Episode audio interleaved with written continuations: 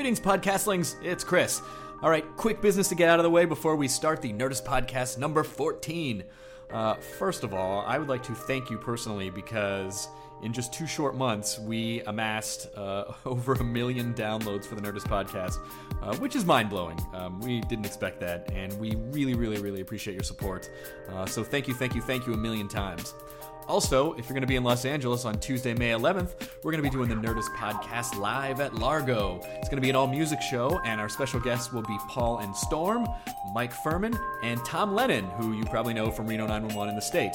Also, a very, very special guest, whose name I can't tell you, but it is a very, very, very special guest. Trust me. Uh, all right, so let's get into this episode.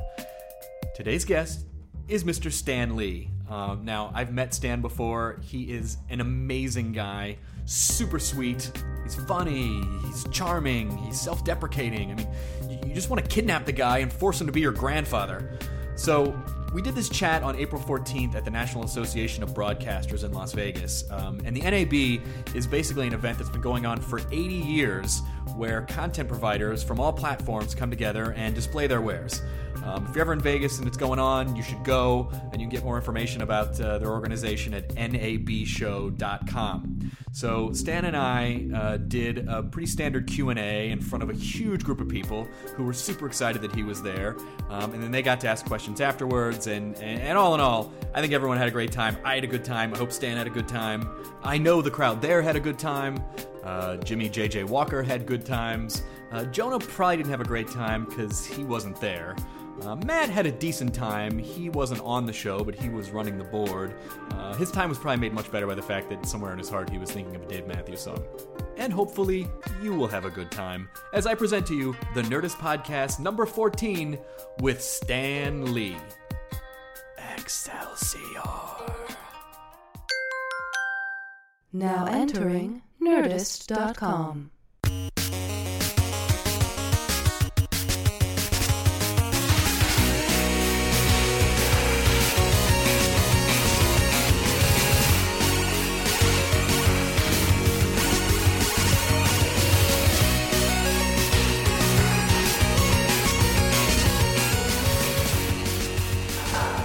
Please welcome Chris Hardwick and Stan Lee. Hello, everybody. Hi. I um, I don't like you getting as big an introduction as I did. You know, We'll talk later. I don't know. I, to be fair, I think in the contract I got three less sentences than you, so you're still you're still you're still the main guest. so how do you like me being an opening act? You know, the first guy to warm up the audience till the really good ones come Till the along. magician comes Yeah. out, yeah. Well, Um, that's the way it goes. This, uh, thank you guys for coming out at nine o'clock in the morning uh, in in Las Vegas. How where- about thanking me for coming out this early? oh, Jeez, think it was easy? we'll get to you, Stanley. I'm afraid of that. So, Stan, you were born into the name Stanley Lieber. Stanley Martin Lieber. Stanley Martin. Lieber. Mhm. Okay. And then, uh, and then you changed your name to Stan Lee because y- there was this idea that comic books were sort of at the bottom of the cultural totem pole.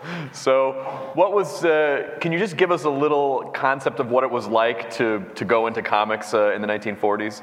Sure.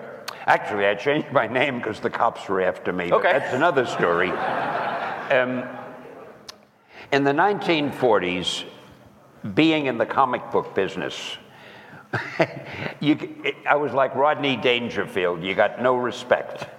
I mean, I'd go to a party with my wife, and um, somebody would come over. Hey, what do you do? I, I knew what was going to happen, so I'd say, I'm a writer, and I'd try to walk away.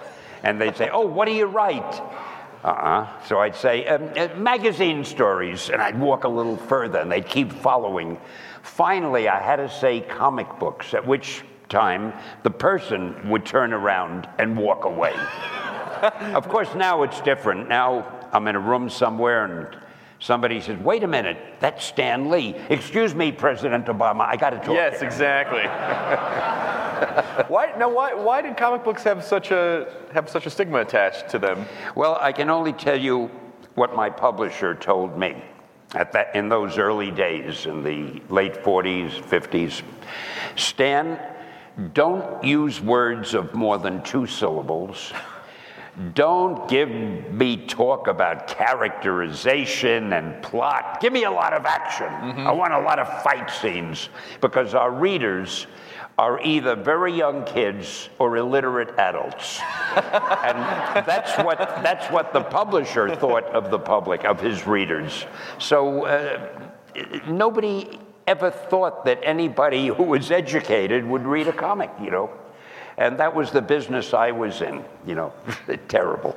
But obviously, it worked out pretty well. So uh, when did you when did you start to notice that? Oh wait, actually, comic books. This is actually a viable career. This can actually be my primary career. That I don't have to be ashamed of it. Well, it really started with the Fantastic Four. You know, when you when you're in conversation this way, mm. I never know whether to look at you or look at the people. So I'm trying to do both. I'm sort of an equal In opportunity the, in, the, looker. in, tele- in, the, in the television biz, we cheat out. That guy wants you to look at him. All right, I'm looking at him. Um, anyway, the question was, when did I know? Mm-hmm. See, I I like to s- summarize these things for you. I, I know you have a short interest span. when, when did I realize that we were on? Wait a minute, aren't you Stanley? I'm sorry, I just checked out for a second. We were on to something, right? It was after the Fantastic Four. That was the first book we did where I said, the hell with it. I'm going to try to let them talk like real people might mm-hmm. talk and react to each other and have personalities and so forth. And I was trying to be realistic in the sense if Johnny Storm, the human torch, mm-hmm. don't go telling anybody, Right. if Johnny Storm was going to drive a car, it wouldn't be a whiz bang V8, it would be a Chevy Corvette. Mm-hmm. And if they were going to go to a movie, they wouldn't go to the Bijou, they'd go to the Radio City Music Hall. And they lived in east side of downtown Manhattan and so forth, instead of Metropolis or Gotham City. I wanted to be realistic. Well, after a while, we started getting fan mail. Now, we had never had fan mail before. Um, all of a sudden, I got letters written in crayon. Then, after a while, they were written in pencil. Then they were written in ink. Later on, I started getting some that were typed. And suddenly, the return addresses were from a high school and a college. I said, We're on to something. That's nice. And that's what happened. It was when the emails started coming in. And the first impressive thing that happened, I, I'll never forget four kids who were members of the Cliosophic Society, and I don't know what that means, from Princeton, came to the office and they wanted to make me an honorary member of the Princeton Cliosophic Society. So I said, We have arrived. Comic books have now reached the proper level. I think cre- creosopic means crayon, right? Thanks very much. Um, so, Couldn't there be some academician who was interviewing me instead of? I'm sorry. In, oh, Stanley, that in, conversa-. In conversation with me is what I meant. He said this was going to happen. You know, I, I was going to bring this up a lot later uh, in the inter- interview, but um, I, I, I've been following your tweets uh, as, as a loyal fan would, and uh, That makes you a brigadier. See, I have a, my own brigade. I'm a brigadier. You're all welcome to join, but you have to start as privates. Later on, I may give you a battlefield promotion, but that comes in time. I think automatic promotion for getting in line at 8 o'clock in the morning at the convention center for everyone. But uh, so I'm also friends with Craig Ferguson, and I talked to Craig last night, and I know that you guys have uh, you guys have a Twitter war uh, that is afoot. And I spoke to Craig so I could get a statement from him to see what he wanted to uh, contribute. And Craig said, Stan, I respect your legacy, I respect your talent, and I will destroy you. The man doesn't know what he's up against. So, what were the early? Uh, I, I'm just curious to know what the early comic book conventions were like. What were the early Comic Cons like? Oh, they were a lot different than they are today.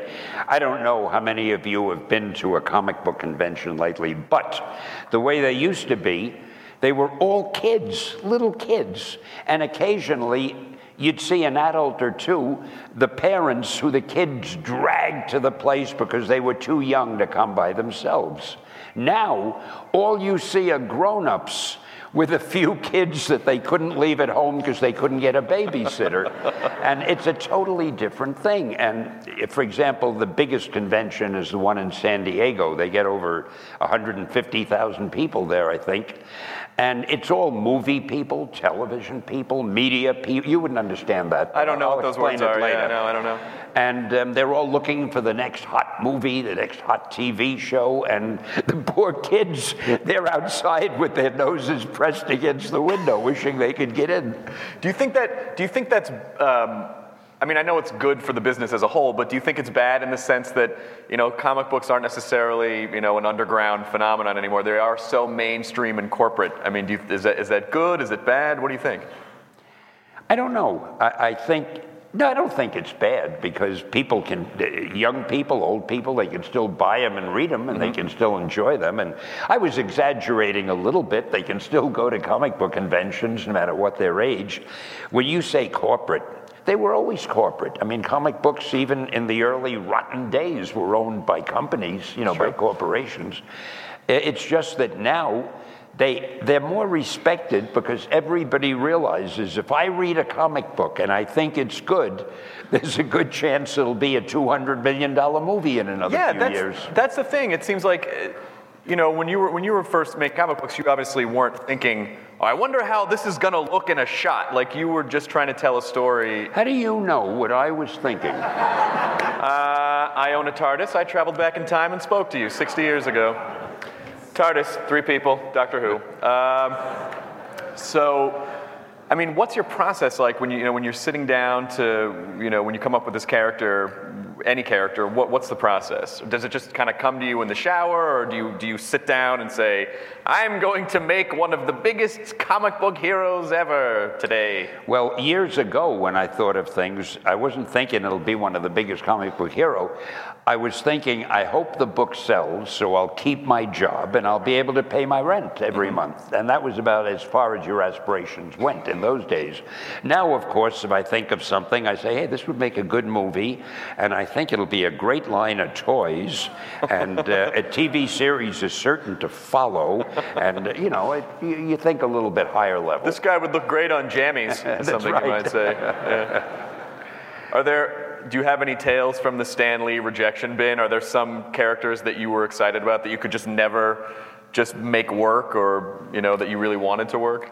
Now, this will sound terrible, but every one of them worked. I mean, the, the um, well, you see, I never had a rejection, but it's not as good as it sounds. I'll explain. I was the editor in chief, I was in charge creatively. I'm also my biggest fan. So if ever I would come up with an idea, I'd say, gee, that's great. And I'd say, let's do it, because I was the guy who said, let's do it. So everything that I did, I thought was terrific. And uh, it, so I got no rejections because I would have been the rejector, and Right. I'm not going to reject my own stuff. Right. I, I don't know if that answers your question, but I'm trying to be, uh, you can tell, I'm trying to be as honest and forthright with you people as possible, and I hope it's appreciated. So what is it? I think they appreciate it. Um, Take that, Craig Ferguson. Oh snap! it's on, Scotsman. Um, so how do you, you know, how do you feel that? Because obviously, you know, we're such a, a, a visually interactive society now. With you know, with the, now everyone's 3D and 3D TV and 3D movies. But how do how do you feel that comic books tell a story in a way that maybe you know a movie or a television show can't? Well, every form of the media tells a story in ways that others can't. Mm-hmm. I mean, a movie tells a story in a way that a television show can't. The television show tells a story in the way that a magazine can't or a newspaper. They're all different. A comic book is really like um, when you do storyboards for a movie. the good thing about comics now, people in Hollywood really don't have the time, and most of them don't have the interest to read a full script. So if somebody wants to sell a script to a movie company, a distributor, a producer, there's very little chance the guy is going to read it, but it's so easy for anybody to look at a comic book. You can, you can thumb through it in a couple of minutes and say, hey, wow, these pictures are great. Oh, that scene would look terrific on the screen. There's a lot of action. Yeah, I want to do this movie. So you're talking about studio heads. We're going back to the illiterate adults from before who have Just about, and that's a very good way to put it. Yeah. I can't think of a concept with words alone. uh, well, I mean, I have a lot of friends who tried to sell scripts and they couldn't, and so they said, "Well, I'll just make it into a comic book," and then they ended up selling. Uh, It's selling just the movies. way it happens. Yeah. I wish I had stayed in comics. What an idiot I am. Shows you how smart I am. When comics are bigger than ever, I'm not doing. Oh well, I am doing some. Come to think of it, yeah. So that's okay. Well, yeah. I mean, you know, you have, you know you're, you you have POW Entertainment. Pow is working with a company called Boom. Mm-hmm. We're doing some comics. And of all companies, the Archie company, we're doing a new kind of superhero for the Archie books. And we just did a comic book that's doing very well in Japan called Ultimo. And it'll come over here as a movie or a TV series soon. And we're doing a cartoon in Japan, an animated cartoon called Heroman, which will probably come over here sooner or later. And we're very big in Japan. The Chinese are jealous, but I'll make time for them later. And I forgot what the question was. Hey, I got to tell you something. Doesn't matter. No, I got to tell you something. Please. I've done in conversation with a lot of people. You're really good. You. Mm-hmm. What? No, No. you really are. Are you kidding? This guy is good. Are you? Come on. All right, that's all. All right. I was only kidding. That's all I get.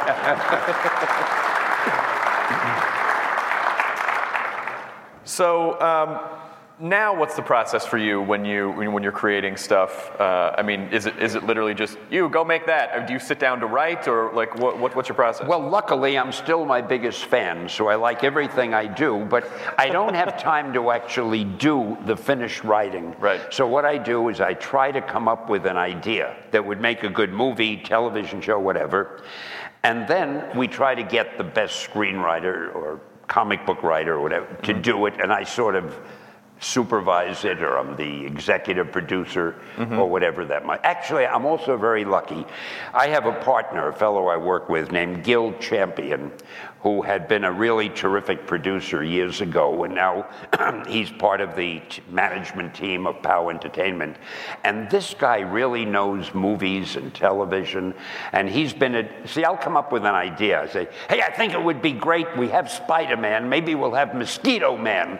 And he'll say, oh, Mosquito Man sounds great. We'll do it as a TV series. I might have thought it would be a movie. Gill thinks it should be a TV series, and he knows better. So I just come up with an idea, and then Gil says where we should direct it. So that makes it easy for me, because otherwise I would flounder, because there, mm-hmm. are, there are so many places. You, you, don't- if you have an idea for something today, well, should you do it as a comic strip? Mm-hmm. Should you do it over the internet? Should you do it as a, oh, you know, we're doing something called Time Jumper for Disney, and it's, a, it's called a motion comic. It's a cross between a comic book and an animated Oh, yeah, yeah. I've- I've seen those. I've seen those on iTunes, yeah. So you say to yourself, should I do it as a motion comic? Should it be a television show, a movie? But I'm lucky enough to have Gill at my side, and he says, make it a motion comic, so I don't have to think, you see, and that makes it easy. I agree. I think Mosquito Man should be a motion comic. Hey, la- I said it first. You did say it. Oh, I shouldn't have blurted that Oh, out. now Everybody's going to be rushing to write a mosquito, man. Damn it. Don't tell anyone. how do you? Uh, how, so how do you come up with Spider-Man? How do you? How do you say? Let's combine man and spider. Like, what's what? How does that? First of all, you have to start by being incredibly brilliant. Yes. No, what happened was. I have told this story so often that for all I know, it might even be true. But I was trying to think of a new hero, and I had done everything. We had the Thing, who was the strongest guy around. We had the Human Torch, who could burst into flame and fly. We had uh, uh, the Hulk. Uh, We, uh, I was trying to think, what can I do that's different? And um, it occurred to me while I was sitting at my desk, I saw a fly crawling on the wall. Now, I don't want you to think my house is filled with flies. This was one little fly. And I said, uh, gee, wouldn't it be something? I said to myself, that is. I don't know that I said it out loud. I may have just thought it. I, like to think of you sitting going, Yeah. wouldn't it be funny if, like just out loud pretty much. Yeah. I was almost going to say I thought to myself, but my wife always catches me and says, "You can't say I thought to myself. Who else would you think to?" And she's right. So it has to be I thought. If you ever hear anybody say I thought to yourself, say Stan's wife says you shouldn't say that. Can I please just can I please just tell you this is just as a sidetrack? You just reminded me that my dad leaves himself messages on the phone to remember to do things, but he identifies himself to himself. so when you listen to his answering machine, you hear, "This is me calling me to remind me to leave out the trash." You're like, who do you think is leaving you these messages to do these chores? Your dad is a great man. so anyway, what the hell were we? Oh yeah, so um, I saw this fly, and I said, "Hey, wouldn't it be cool if?" No, I'm lying. In those days, there wasn't an expression "cool." I said, "Probably, wouldn't it be groovy? wouldn't it be groovy if a superhero could stick to the wall like a fly?" You know. So I said, "That's a good idea," but Flyman didn't do it for me as a name. So I went down the list Mosquito Man, um, whatever insect I could think of, and then I got to Spider Man. Now I want you to think Spider Man. I mean, that sounds dramatic. You know, it had to work. So I said, I'll call him Spider. I'm very good at names also. I said, I'll call him Spider Man. And lo, a legend was born. And I'm kind of gets you here. It really does. We're taking a moment. Um, now, when you finally, when they when they fart, when they started making the movies uh, in the early two in the early 2000s, oh, it's already weird to say that, but in the early 2000s when they when they made the first uh, you know of the new Spider-Man movies, did you watch it and go, yes, this is exactly you know I mean because before that. You know, film technology wasn't in such a place where it could look the way that it did. So, did you feel like it really would have taken that long to make that film? Well, my first thought was, yeah, this is going to make me famous. But after that, no, I thought it was a great job. Sam Raimi really kept it true to the spirit of Spider Man, and uh, he only made one blundering mistake, but I forgive him for it. I understand how it was. He didn't make me play the part of J. Jonah Jameson, the, the irascible newspaper editor, and I was born to play that role. Just like I'm amazed they don't have me playing Odin in the Thor movie, but hey, that's another story. Did you even audition for it? You, you No, they didn't even let me audition. Gave my one lousy cameo and then goodbye. When are we going to see a more? I want to see a full-length uh, Stan Lee feature film. I want Oh, to see starring Stan Lee. Some idiots are doing a documentary. Some idiots.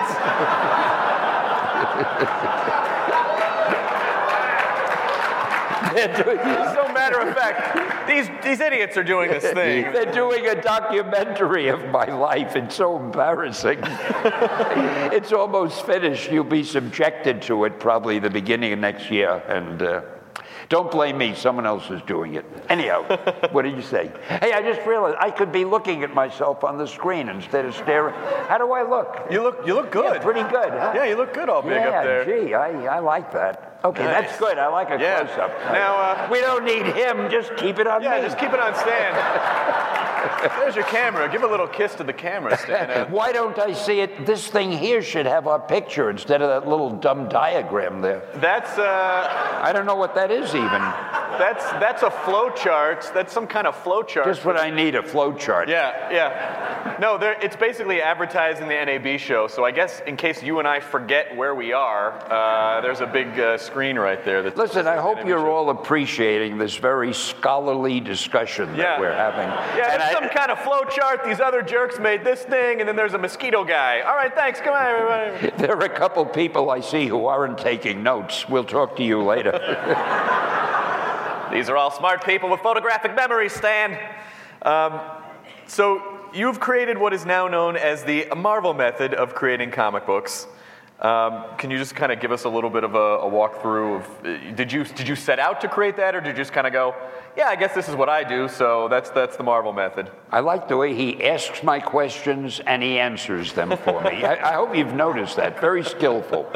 Um, um, what happened was, I was writing almost all the stories for all the characters, and fast as I am and wonderful as I am, I was having trouble keeping up. Mm-hmm. Now, the artists were freelancers. They weren't on salary, which meant if they had nothing to draw, they weren't getting paid.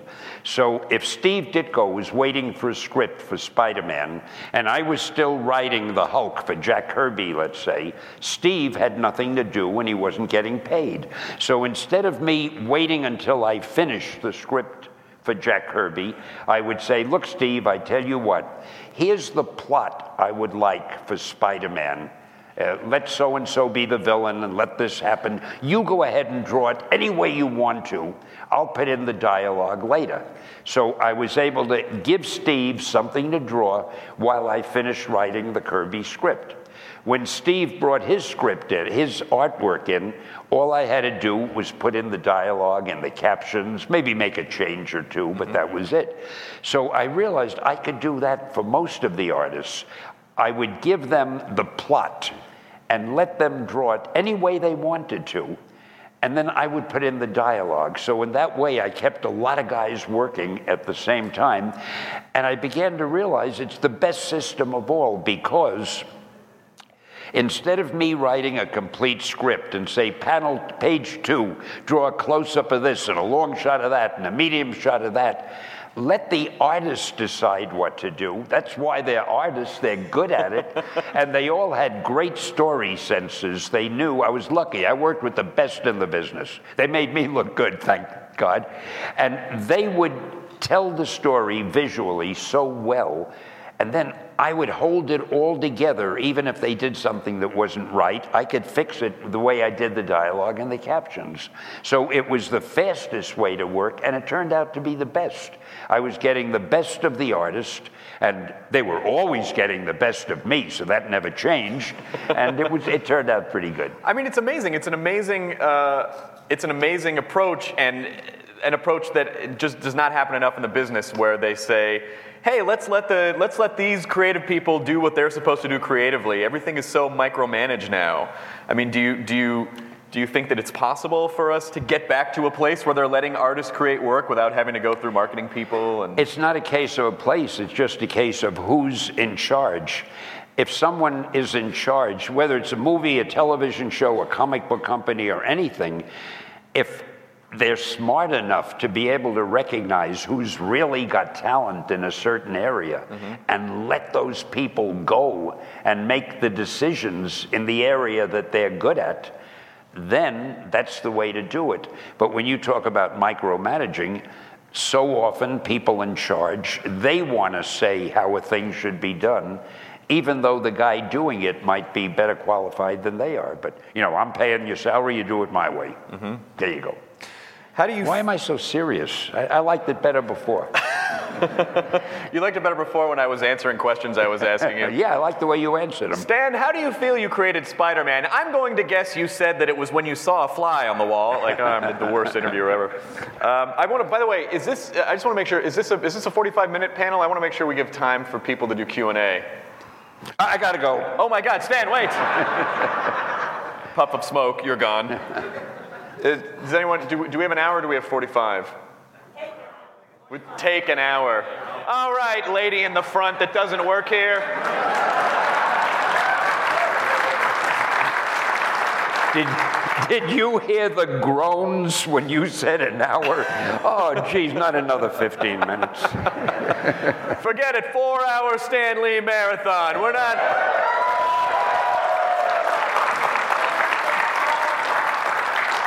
There's nothing else to do in Vegas at this hour. You need to stay inside where it's air conditioned.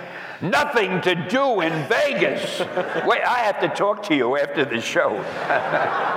Vegas is weird to me because I don't I don't drink or gamble. So for me, I just see the Matrix code behind a lot of Vegas. I'm like, oh, it's icky. This is uh, the one man on the face of the earth that doesn't drink or gamble. Oh, I'm not saying I never did, but at one point I did it for three or four lifetimes. So uh, do it now.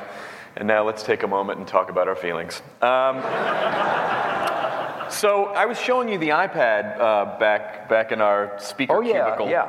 So how do you feel that? Uh, how do you feel technology is, is, is, is helping or changing or maybe hurting comics? Oh no, it's well, nothing hurts anything. It, it, everything changes things.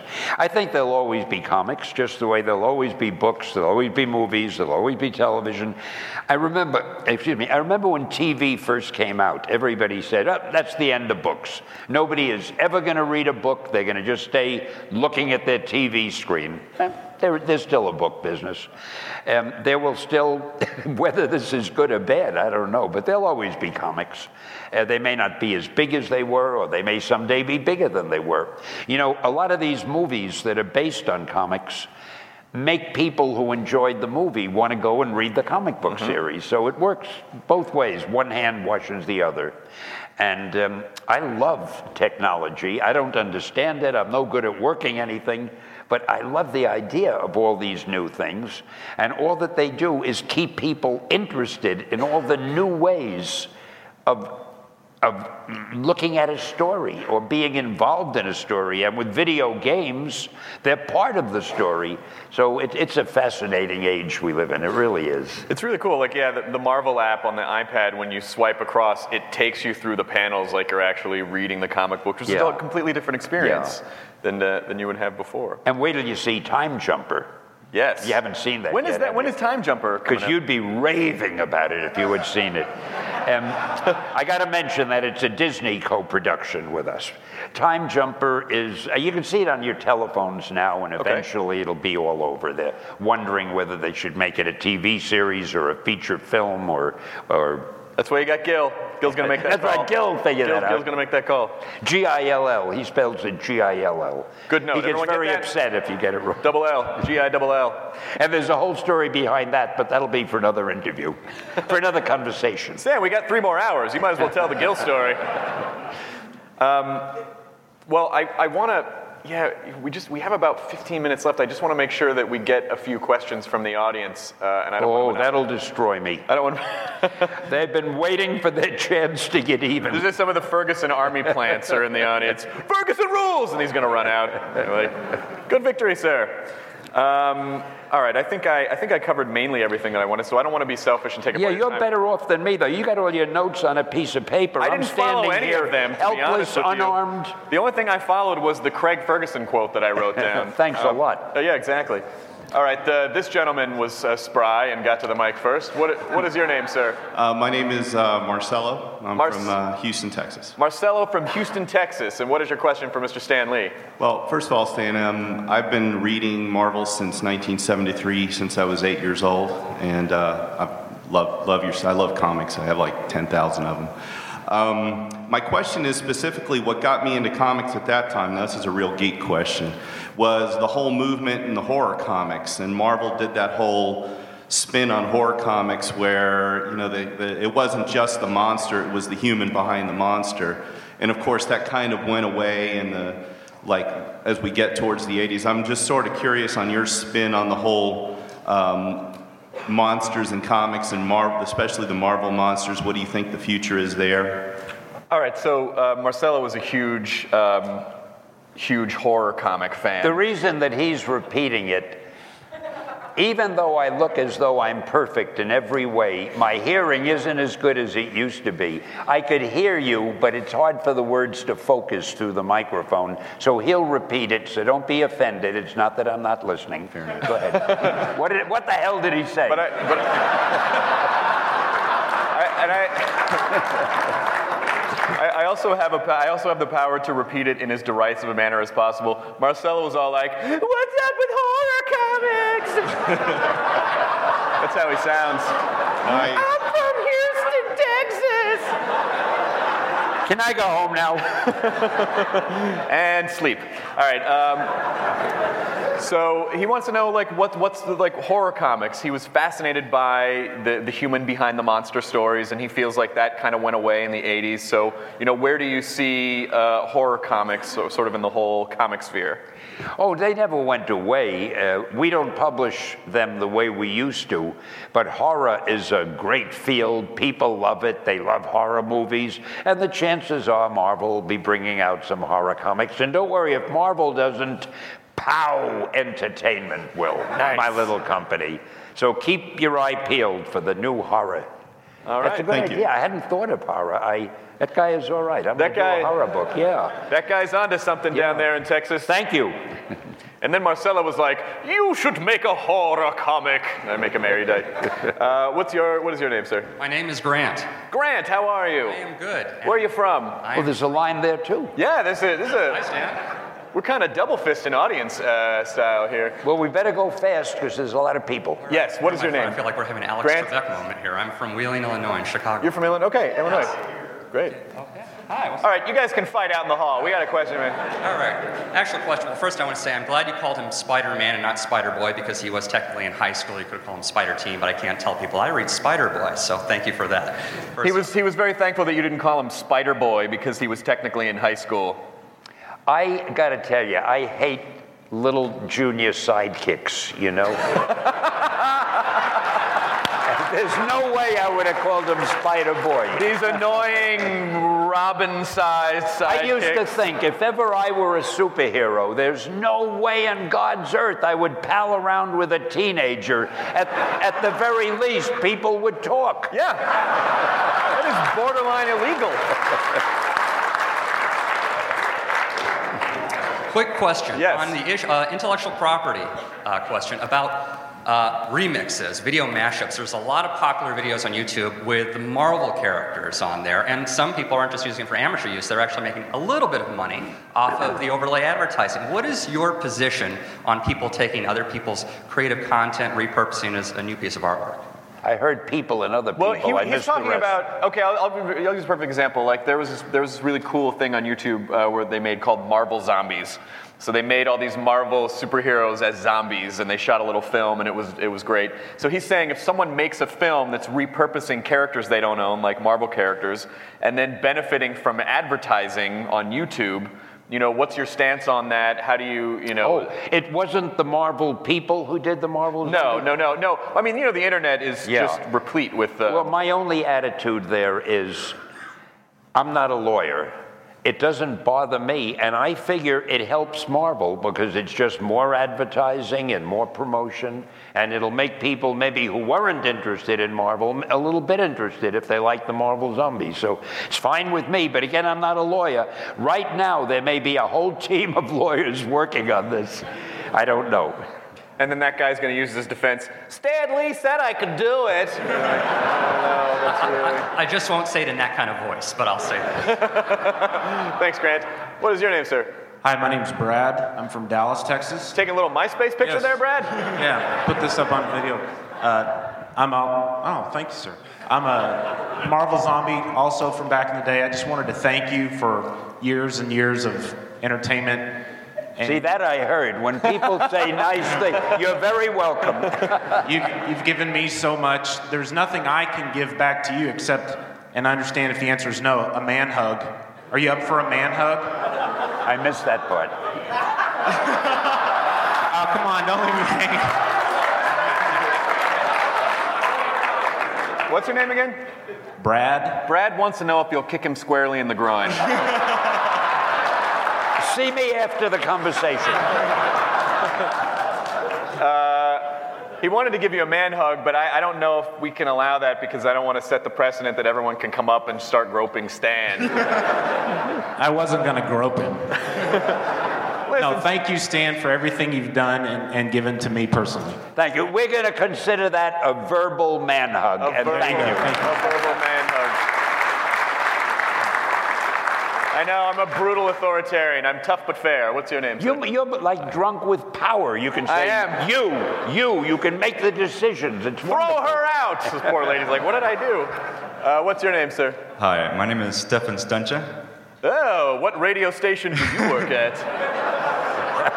He's got a real nice voice. Don't you wish you did? I wish I did, yeah. I'm from Rio, Brazil. Oh, nice. Yeah, I'm a huge. I admirer- enjoy your waxing. Thank you.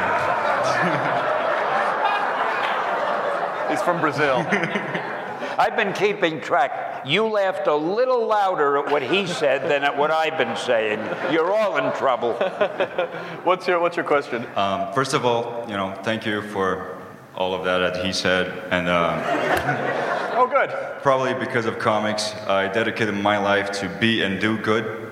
So we're out there, and um, first of all, I admire the way that not only you started all the comics, but the way you kept into it and you still develop, and it's still helping everyone. I think what he's saying is that he, he's, he's inspired by the fact that you never gave up. Like you, it's clear that you love what you do, and you've continued to make comics after all these years. Well, that's not exactly it. You see, my wife is very extravagant, and I haven't been able to give up. but thank you very much. Um, I'm starting a bit of a comic book and cartoon show myself, and I wonder what an aspiring artist or writer should do or where to go since everything is so closed these days. He wants to know, as an aspiring writer, artist, um, what should he do to try to break into the business because uh, he feels that it's very closed off to new people. So, is there, is there anything you can do? It is, it is very difficult. Um, as you can imagine, everybody wants to write comics now because A, it pays pretty well, but B, if your comic book turns into a movie, it's pretty good for you if you've created and written the character. So you're competing with some of the top writers in America. And I'd say about the only way you can become a writer for comics now, at least for a big comic book company, is to write something in another field that does well. Like if you write a novel that sells well, and then you go up to the office and you show the editor, look at that, I've got this novel. He figures, well, you're a pro, I'll give you a try. But just somebody who really has no credit, so to speak, to come up to the office unless you're a friend of the editors or there's an, a real unusual circumstance, it, it is difficult. An artist is different because if you're an artist, you can show a drawing you've made, and in a second, the editor can tell, wow, this is great, I want to use this guy. But you can never tell if writing is great unless you sit and you read the whole damn thing, and nobody has time to do that. And that's why it is tough for a writer today. Sorry. No, I'm uh, And I'm sorry to have to say that, but No. it really is. But honestly, I mean, especially now with technology, I mean, you can you can create your own stuff. You can put it online. People can Yeah. see it. I mean, I feel like we're in a place where young artists and young writers have the ability to show their work in a way that was never never oh, possible. Oh, He's right. If you can team up with an artist and write something and have the artist draw it and then put it on the web somewhere and have people notice it, that is one way. I mean, it's a long shot, but that is one way that it might. I mean. I definitely. I mean, obviously, there's a lot of content on the internet. There's Yeah. a lot of people making stuff, but ultimately, good stuff rises to the top. I mean, it cuts through that din. So, you know, just just start making it. Don't. I would say, don't ask questions. Just start doing it. Um, would be the advice that was not asked of me. Sorry. Thank you. Just realized, like, this is not my panel at all. What am I doing? I don't know what I'm doing here either. all right. Thank you very All right, much. thank you. Uh, what is your name, sir? Uh, Paul Kim from San Diego. Good morning, Paul Stan. from San Diego. So I'm one of those folks who goes to the Comic Con things. When he says, What is your name? do you get a little nervous? Like if I say the wrong name, he may not talk to me. Oh, I'm sorry. You're not Paul. Next. Um, so Paul Kim from uh, Digital Production Buzz. We are the uh, makers of the official podcast for the NAB show. And a uh, quick question, basically, um, I wanted to get your uh, thoughts on the NAB show and uh, the wonderful digital tech geeks that you see here in this room. He wants to give your impressions of the NAB show and just the, the, the, the, the tech geeks that you see in the room. Uh, Well, I got to tell you, you've been one of the best audiences and most tolerant audiences I, I've ever spoken to. I think you guys are great. I don't know who you are, and with the bright light, I can't really see you. Uh, but, but your reactions are great, and you seem happy, so that's very. imp- See if he's happy. I'm, I know I'm doing okay. I'm 100% happy. This was uh, I don't know if Craig Ferguson is happy. well, war is not happy between you and Craig. No, this is a, this is a dream come true for me. Uh, What, what did you uh, did you have a did you have a question? Oh, well, so I wanted to get what his thoughts were about the NB show, which he provided. Sure. Also, um, are you going to be around later for uh, drinks? Yep, drinks, cocktails, a little gambling. That's what it sounded like it was going. He wants to know if you're hanging out at the show uh, later. No, as a matter of fact, right after this, I have to fly back to uh, LA because there's this much work that has piled up. And it was a great sacrifice on my part to come here, but I, I, I couldn't give up a chance to impart some of my knowledge, some of my talent, a little of the greatness that I'm able to bestow upon you. I felt I owed it to you, and and the expressions on your faces, which I can't see, is reward enough for me. So we have, we have time for uh, time for a couple more questions. Uh, what is your name, sir? My name is Stephen McCall. That's correct. Yes, I knew it. Okay, well, my question is that Stan, a lot of a lot of people look up to your superheroes that you created as role models. There's Spider-Man and its emphasis on I heard Iron Man. Spider-Man and its Oh, emphasis Spider-Man? on power and responsibility. There's X-Men and their whole themes of tolerance X-Men. and social justice, and it was made in the civil rights movement. All right, wait, wait. Hey, let, me, let me go back to chapter one. Uh, he was Um, saying, um, you know, th- he's talking about the superheroes you've created. So Spider-Man focuses on power and responsibility, whereas X-Men focuses uh, on tolerance. Yeah. Uh, do you feel any way responsible for the impact your characters have had on the readers? Oh, he's saying like the characters as role models. You know, do, what, what do you feel about uh, the impact that they've had on, on young readers as actually, you know, like, oh, I should be responsible, I should be tolerant, you know, th- that kind of thing. Well, all I can tell you, to be serious for a moment, which is rather painful, a lot of people do come over to me and they say, gee, I want to thank you for the stuff you wrote years ago because it meant so much to me and it affected my thinking and it affected, and when I was unhappy and confused and I read these stories and I felt better. I'm not sure how that happened because I wasn't trying to write therapeutic stories, but if people felt that way, I'm, I'm very glad about it. With, with Spider Man, with the X Men, the X Men, there was an underlying theme of anti bigotry, but that was an underlying theme. I was really mostly trying to just tell an exciting story. And with Spider Man, I was again trying to tell a story that people would enjoy reading. But I find no matter what you write, people read things into it that you may not even have consciously put there. And if, if you found any elements in these stories that were good or beneficial or good for you, I'm delighted. I, I don't know what else to say. That was good. And that's unusual for me. I think we have time for one more question. Okay, thank you. Uh, first of all, Stan, an absolute pleasure to uh, be able to speak to you today. Uh, my name is Tim. I'm all the way from you didn't ask Henderson, name. Nevada. He just offered it. Ta- Tim's from Henderson, Nevada. just, uh, just a little ways away. Uh, what I wanted to ask you about was Disney's acquisition of Marvel. And uh, this week, I think the Disney store announced that they were going to have Iron Man merchandise in the stores. And you can have your opinion on, on how good a fit that is and how it benefits both Disney and Marvel. He's asking about um, your opinion on um, Iron Man being in the Disney stores and D- Disney's acquisition of Marvel. You know, does that? I think the Disney acquisition of Marvel is a very good thing. The people at Disney are very smart and they're very powerful. And they know enough to let Marvel do what Marvel does. They don't interfere. But now Marvel has all of the weight and power of the Disney distribution machine and all the things that Disney can offer. A lot of people think, oh, now Spider Man is going to have Mickey Mouse ears.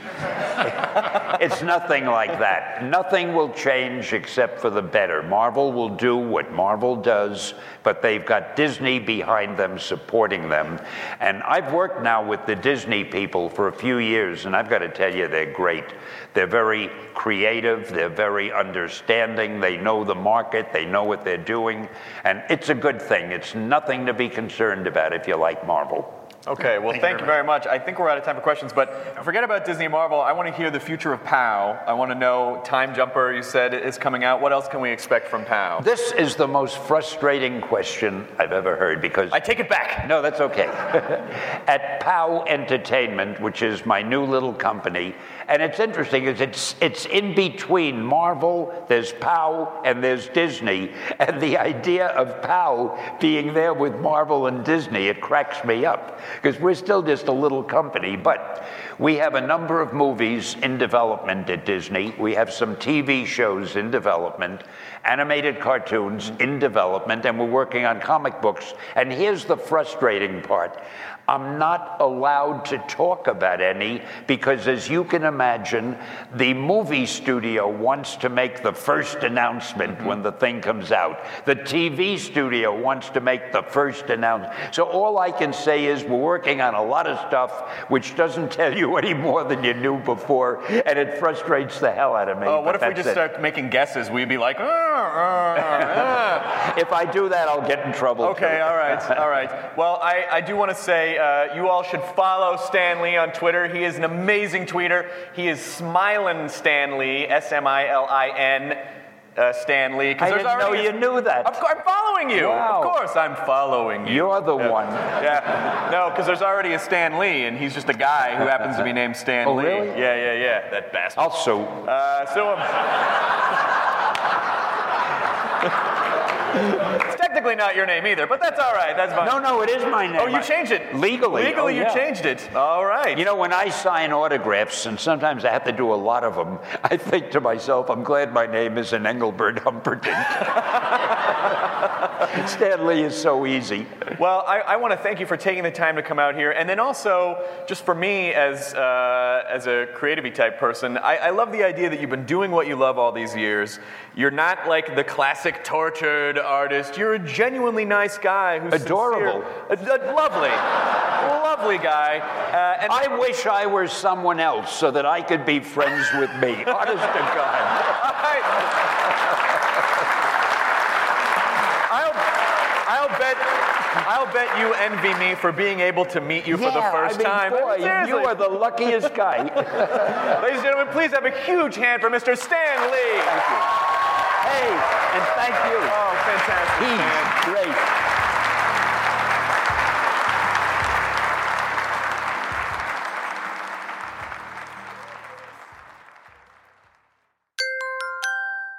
Now leaving Nerdist.com.